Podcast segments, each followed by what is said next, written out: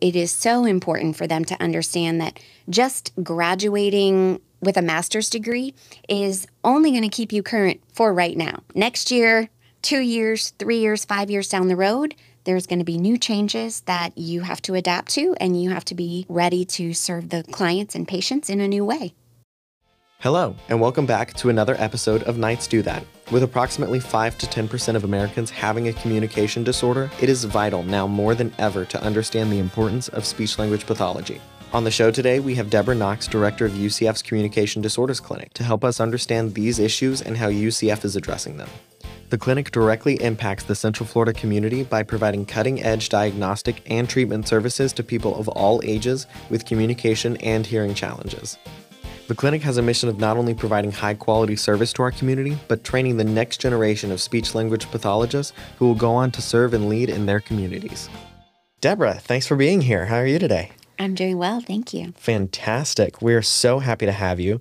And I think we're just going to jump right into the questions if you're cool with that. Sounds good to me. Awesome. So, you're the director of the Communications Disorders Clinic here at UCF. What sparked your interest in communication disorders as a field of study and work? Well, I would say for myself, probably like most speech language pathologists, I was drawn to the field with a strong desire to help people. And for me, I was drawn to the pediatric population, but others might be more interested in working with adults or the rehabilitative side of things, where they're helping an individual regain skills that they might have lost from an acquired disorder, like aphasia, somebody who's had a stroke. So, you've been doing this for how long now? Over 25 years, I've been in the field. And what is your favorite part about it? I think my favorite part about it is really finding that connection with the person that you're working with, whether it's an adult or a child, and just feeling that sense of success when they are able to do something new that they maybe had trouble doing before or were never able to do before. Could be something like asking for a toy that they really like communication is very powerful. It's so important to be able to pronounce your own name or pronounce somebody else's name because names are powerful too. But just in general, being able to communicate at that base level that most people communicate on is super important for feeling connected to society and just being there. It helps someone learn the essence of who you are when you're able to share your likes or your dislikes or share ideas and connect with somebody. So on a basic level, communication is really your attachment to the world around you and to the people around you. Absolutely. So, the Bureau of Labor Statistics expects that the field of speech pathology to grow 29% between 2020 and 2030, which is, quote, much faster than the average for all occupations, end quote. Can you speak to the clinic's goal of empowering and educating the next generation of speech language pathologists? I would say UCF is hyper focused on preparing contemporary speech language pathologists who are culturally competent and can best serve the communities in which they live and work in. It's a wonderful career with lots of opportunity and diversity across settings, population, and age. I'm going to deep dive a little bit more on that. You do this work, and we're developing the future of speech language pathologists, right? And there's a very big need for that is there a focus in getting them in and out the door? Are we focused on providing quality there over quantity? Oh, definitely quality over quantity. We are an accredited program, and through that accreditation, we're required to meet specific standards. So, despite all uh, time factors or size or anything, quality is the most important piece, I would say, because the students need to be able to engage in the career for the rest of their lives. And so, there's this component of you know, continuous education. They're always going to need to stay abreast of new developments in research and clinical application.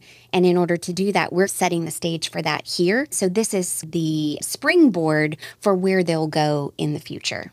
There's something you said there that I find really interesting. There's always new technologies or new practices that you have to implement or learn, even as a accredited professional. You can't learn something that's going to be the new practice 15 years from now, right now, because it just doesn't exist yet. So, how are you inspiring and, and engaging your graduate clinicians to be lifelong learners?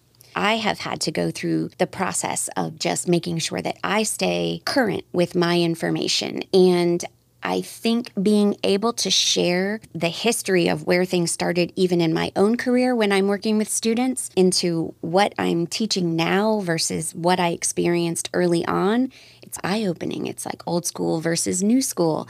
And I've even done a presentation before professionally on old school version of oral rehabilitation versus new school and things that we do now that we never thought we would do before. But that's because of the advancement in technology. So being able to show students, I've been in this field for a while and even though I might know a lot of things, I certainly don't know everything, but I have to be resourceful and I have to keep up with the changes of what's coming out in research and what we are learning.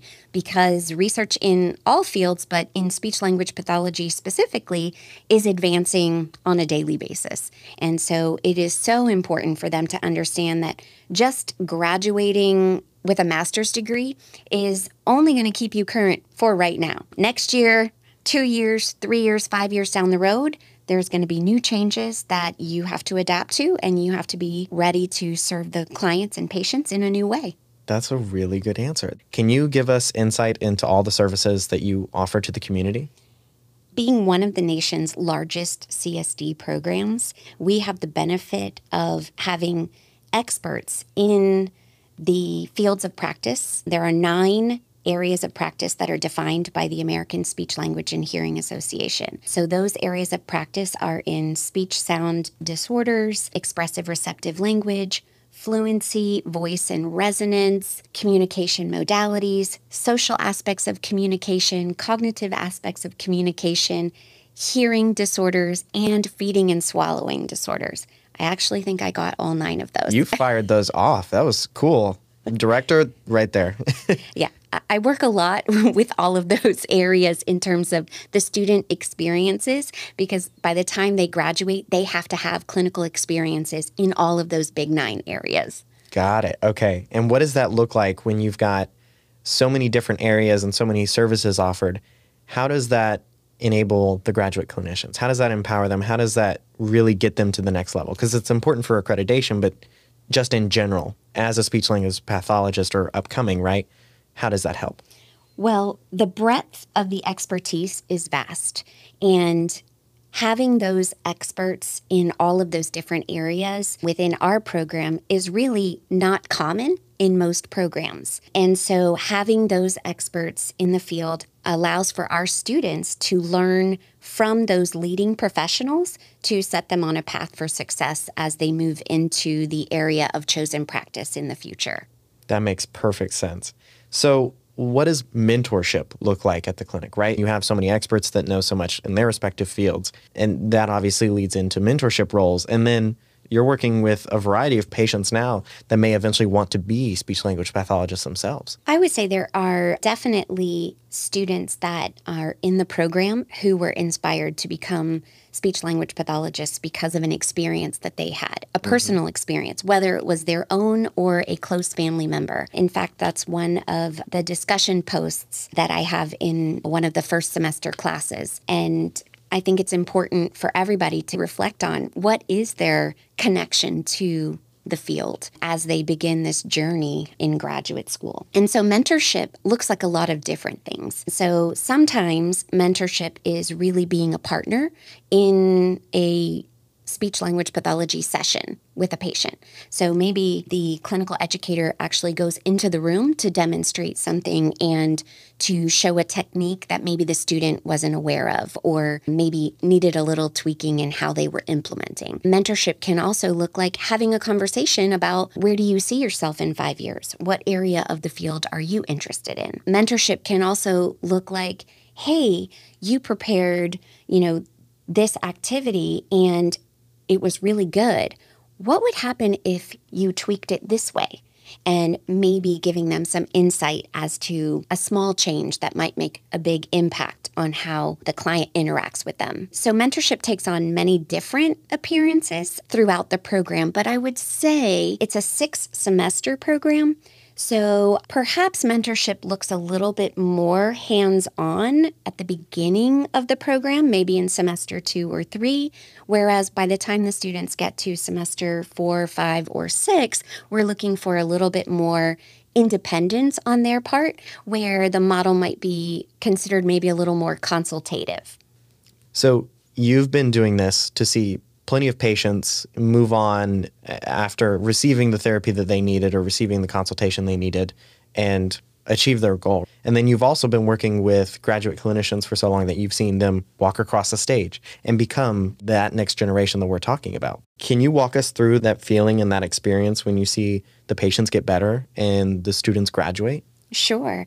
Our clinic is unique because it does have that dual mission to provide speech language and audiology services to the community while also preparing the next generation of speech language pathologists. I would say that our patients really connect with that educational mission, seeing the students grow clinically and knowing that they are helping them be successful as they move on to become speech language pathologists and I would say that the students really connect with that feeling of reward and satisfaction when they see their clients or patients succeed at something that they weren't able to do before.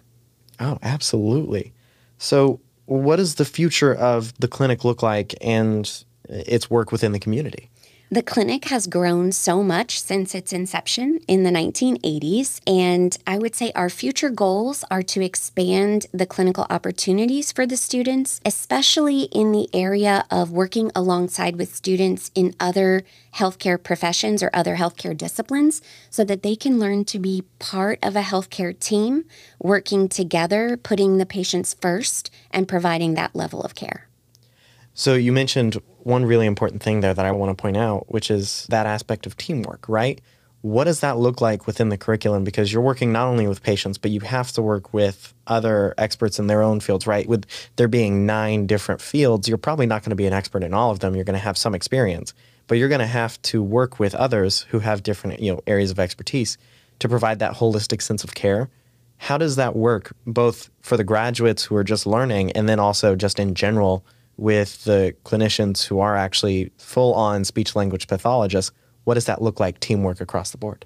So, I would say there's collaboration on many levels. I would say, first, as a speech language pathologist, we partner with our patients to define and set goals, both with patients and their family members, depending on their age or what their situation is. Defining those goals and walking hand in hand with them, working towards their goals to help them achieve whatever level of success that they're aiming for. So that's one level. Collaboration, like you mentioned, with all the different areas of expertise, and I can't be an expert in everything. I would say, yeah, that is extremely important. So we model that in the communication disorders clinic. So when we have a patient that requires some additional support in an area where we have someone who is an expert, we'll bring them in to a session and consult with the family, with the patient, with the student to offer some guidance and expertise in a particular area. So I can speak to something that's happened recently in our clinic. There was a patient who was working with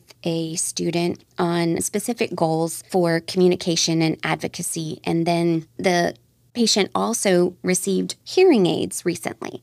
One of our clinical educators, Whitney Hayes, she was asked to consult and provide some assistance with how that patient would adapt to working with the hearing aids and improving their proficiency in using the hearing aids so that they can better communicate and engage with others in a communication setting. We've always been a technological university. We've always been focused on innovation in that way. So, how important is technology? What role does it play in the clinic service and also education? Technology is a huge part of the medical field, of course, and I would say that it infiltrates all aspects of our profession from clinically where we are using technology to provide documentation of our clinical services using an electronic medical record. It is technology that is used to measure voice output levels, to measure decibel levels of sound that's going on in a particular setting. There's technology also that's used specific for communication. So maybe some of our clients who aren't able to speak for themselves are using a speech generating device. And those access methods might look very different depending on what limitations a client might have physically. So for example, a client could use a speech generating device by activating you know, a button using their finger or it could be a switch that they use their head to activate. And then we have other clients who have much more limitation physically who might be using eye gaze to activate a message that's on a speech generating device. So the students have the opportunity to engage with all levels of that type of technology so that then when they get out into the community, they are able to bring that expertise with them, having had that opportunity, which I could say is unique also to our clinic in terms of the client caseload that we have specific to AAC or alternative and augmentative communication. Interesting.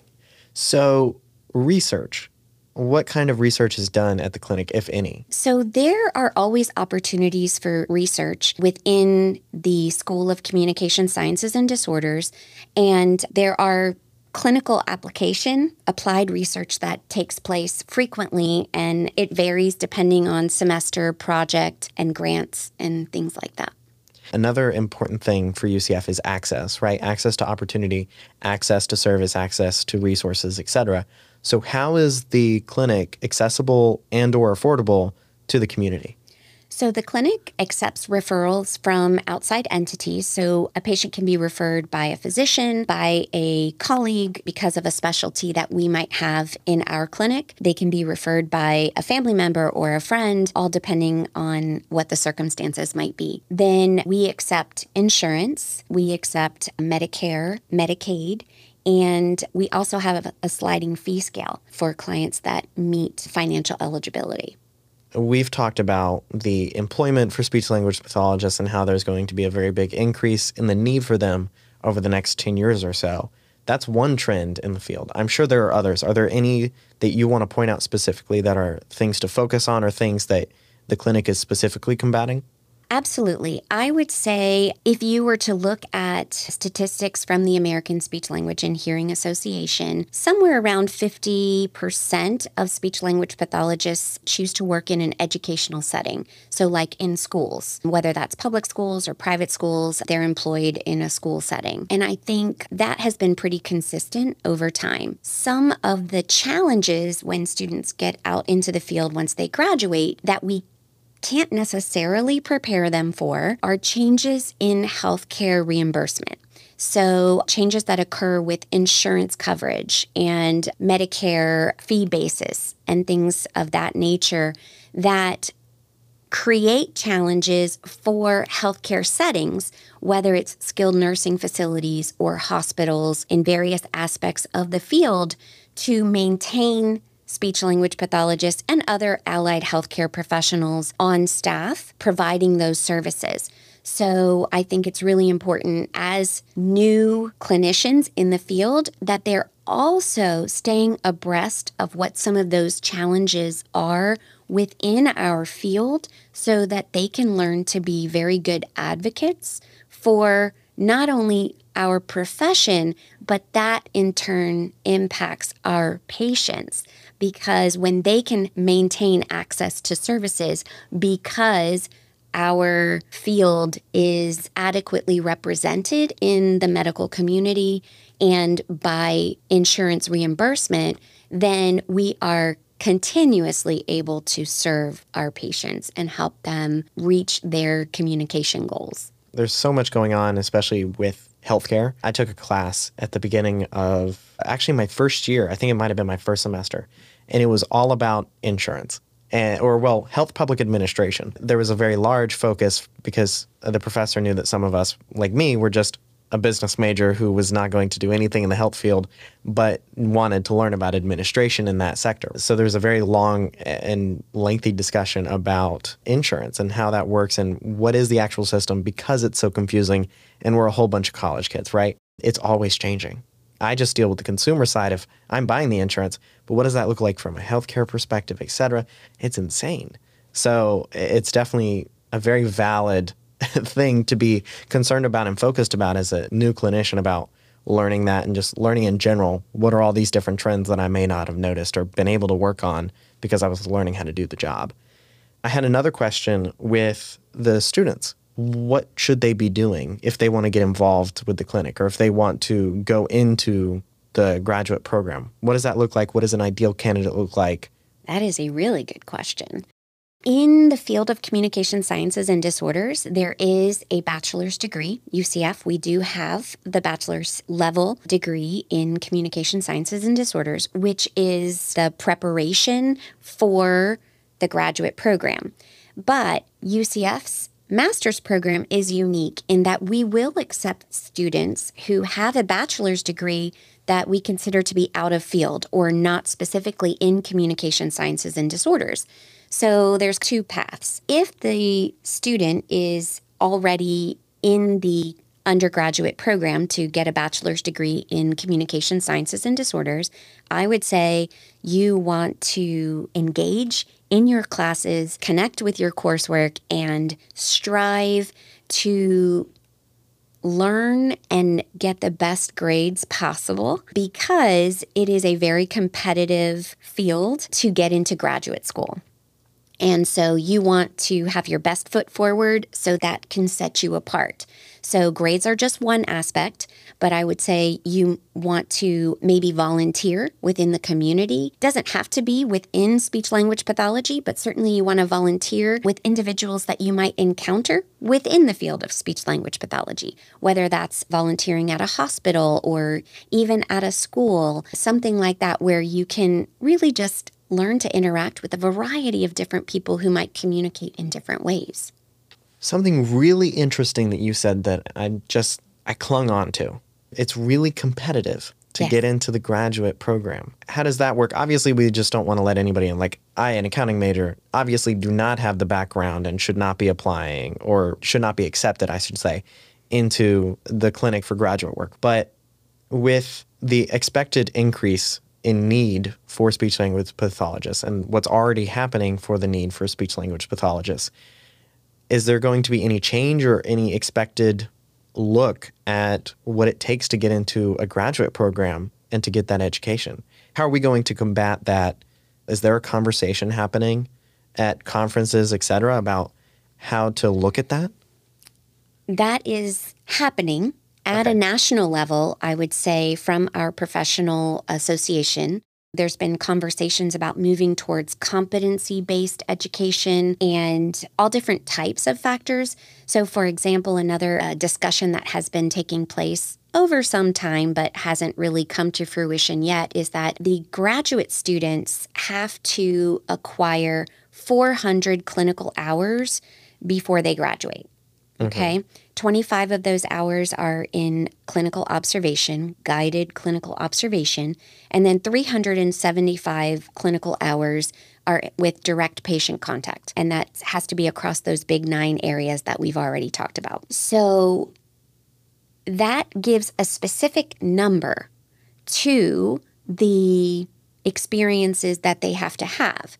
But like you asked me earlier about quality versus quantity, that cutoff number doesn't necessarily speak to the quality of what those hours have been. And we're talking nationally, you know, across all programs and everything. So, how can we as a field look at improving those quality markers, those quality indicators for those clinical experiences? And that's where the discussion of possibly a competency based education program would transition to. And so that would entail a whole transformation of you know, in higher education within our field because, you know, our courses are not necessarily all set up strictly on a competency based curriculum. Now, because we're an accredited program, there are competencies that we have to ensure that our students are meeting.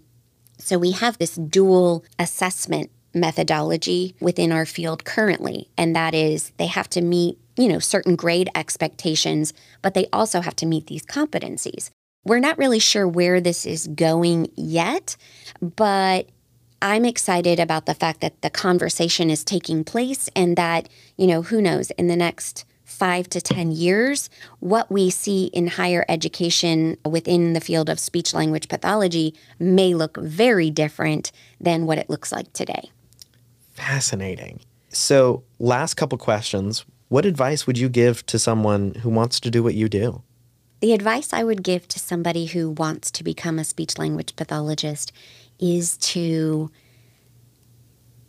reflect on where they see themselves working with patients in the future. You know, what interests them, because then they would want to do some research and what does that look like within our field so that they would have an idea, a goal set for themselves of where they want to be? Because when they're in graduate school, really the focus is generalized speech language pathology because we have to give them experiences across all these different areas.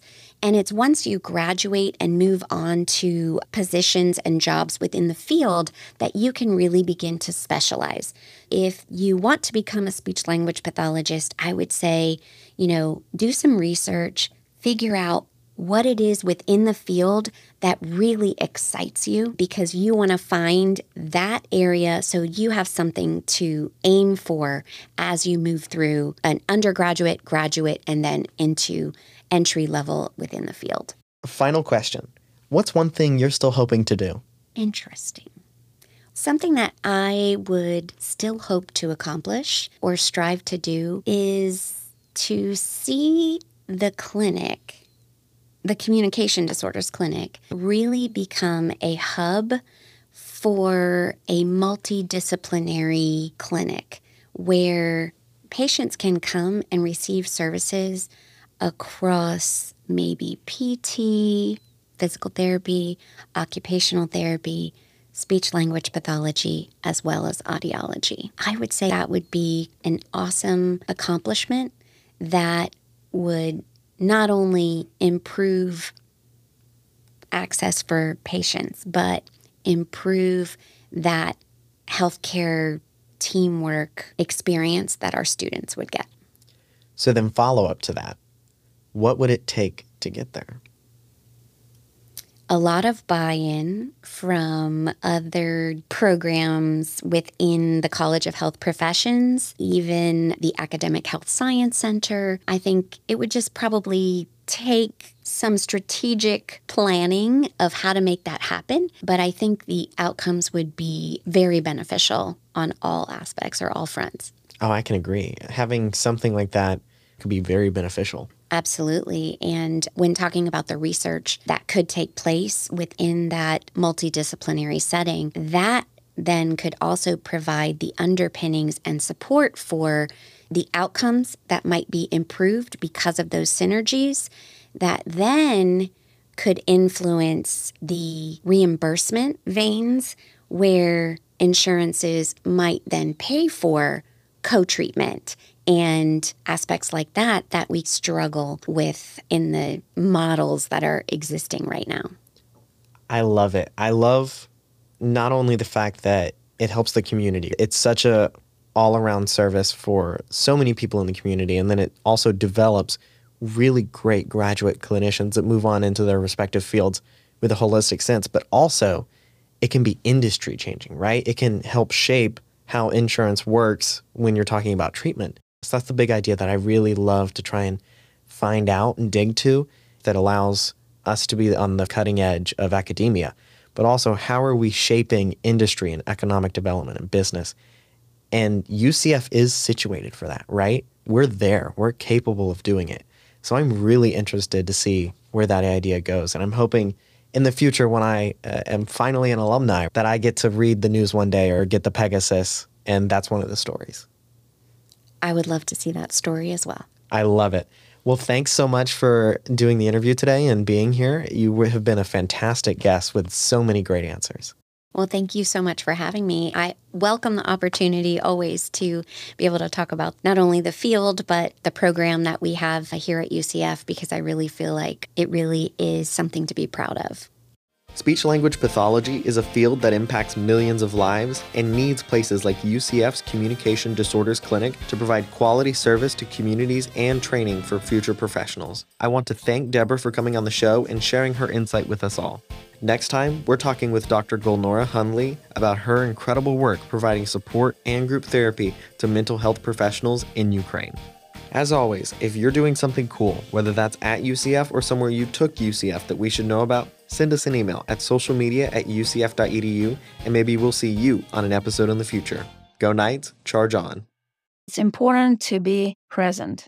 Life is not in the future, life is not in the past, life is in the present it's hard work. In order to be present, that means that you need to be able to put all your thoughts kind of aside and to see and observe what is happening now.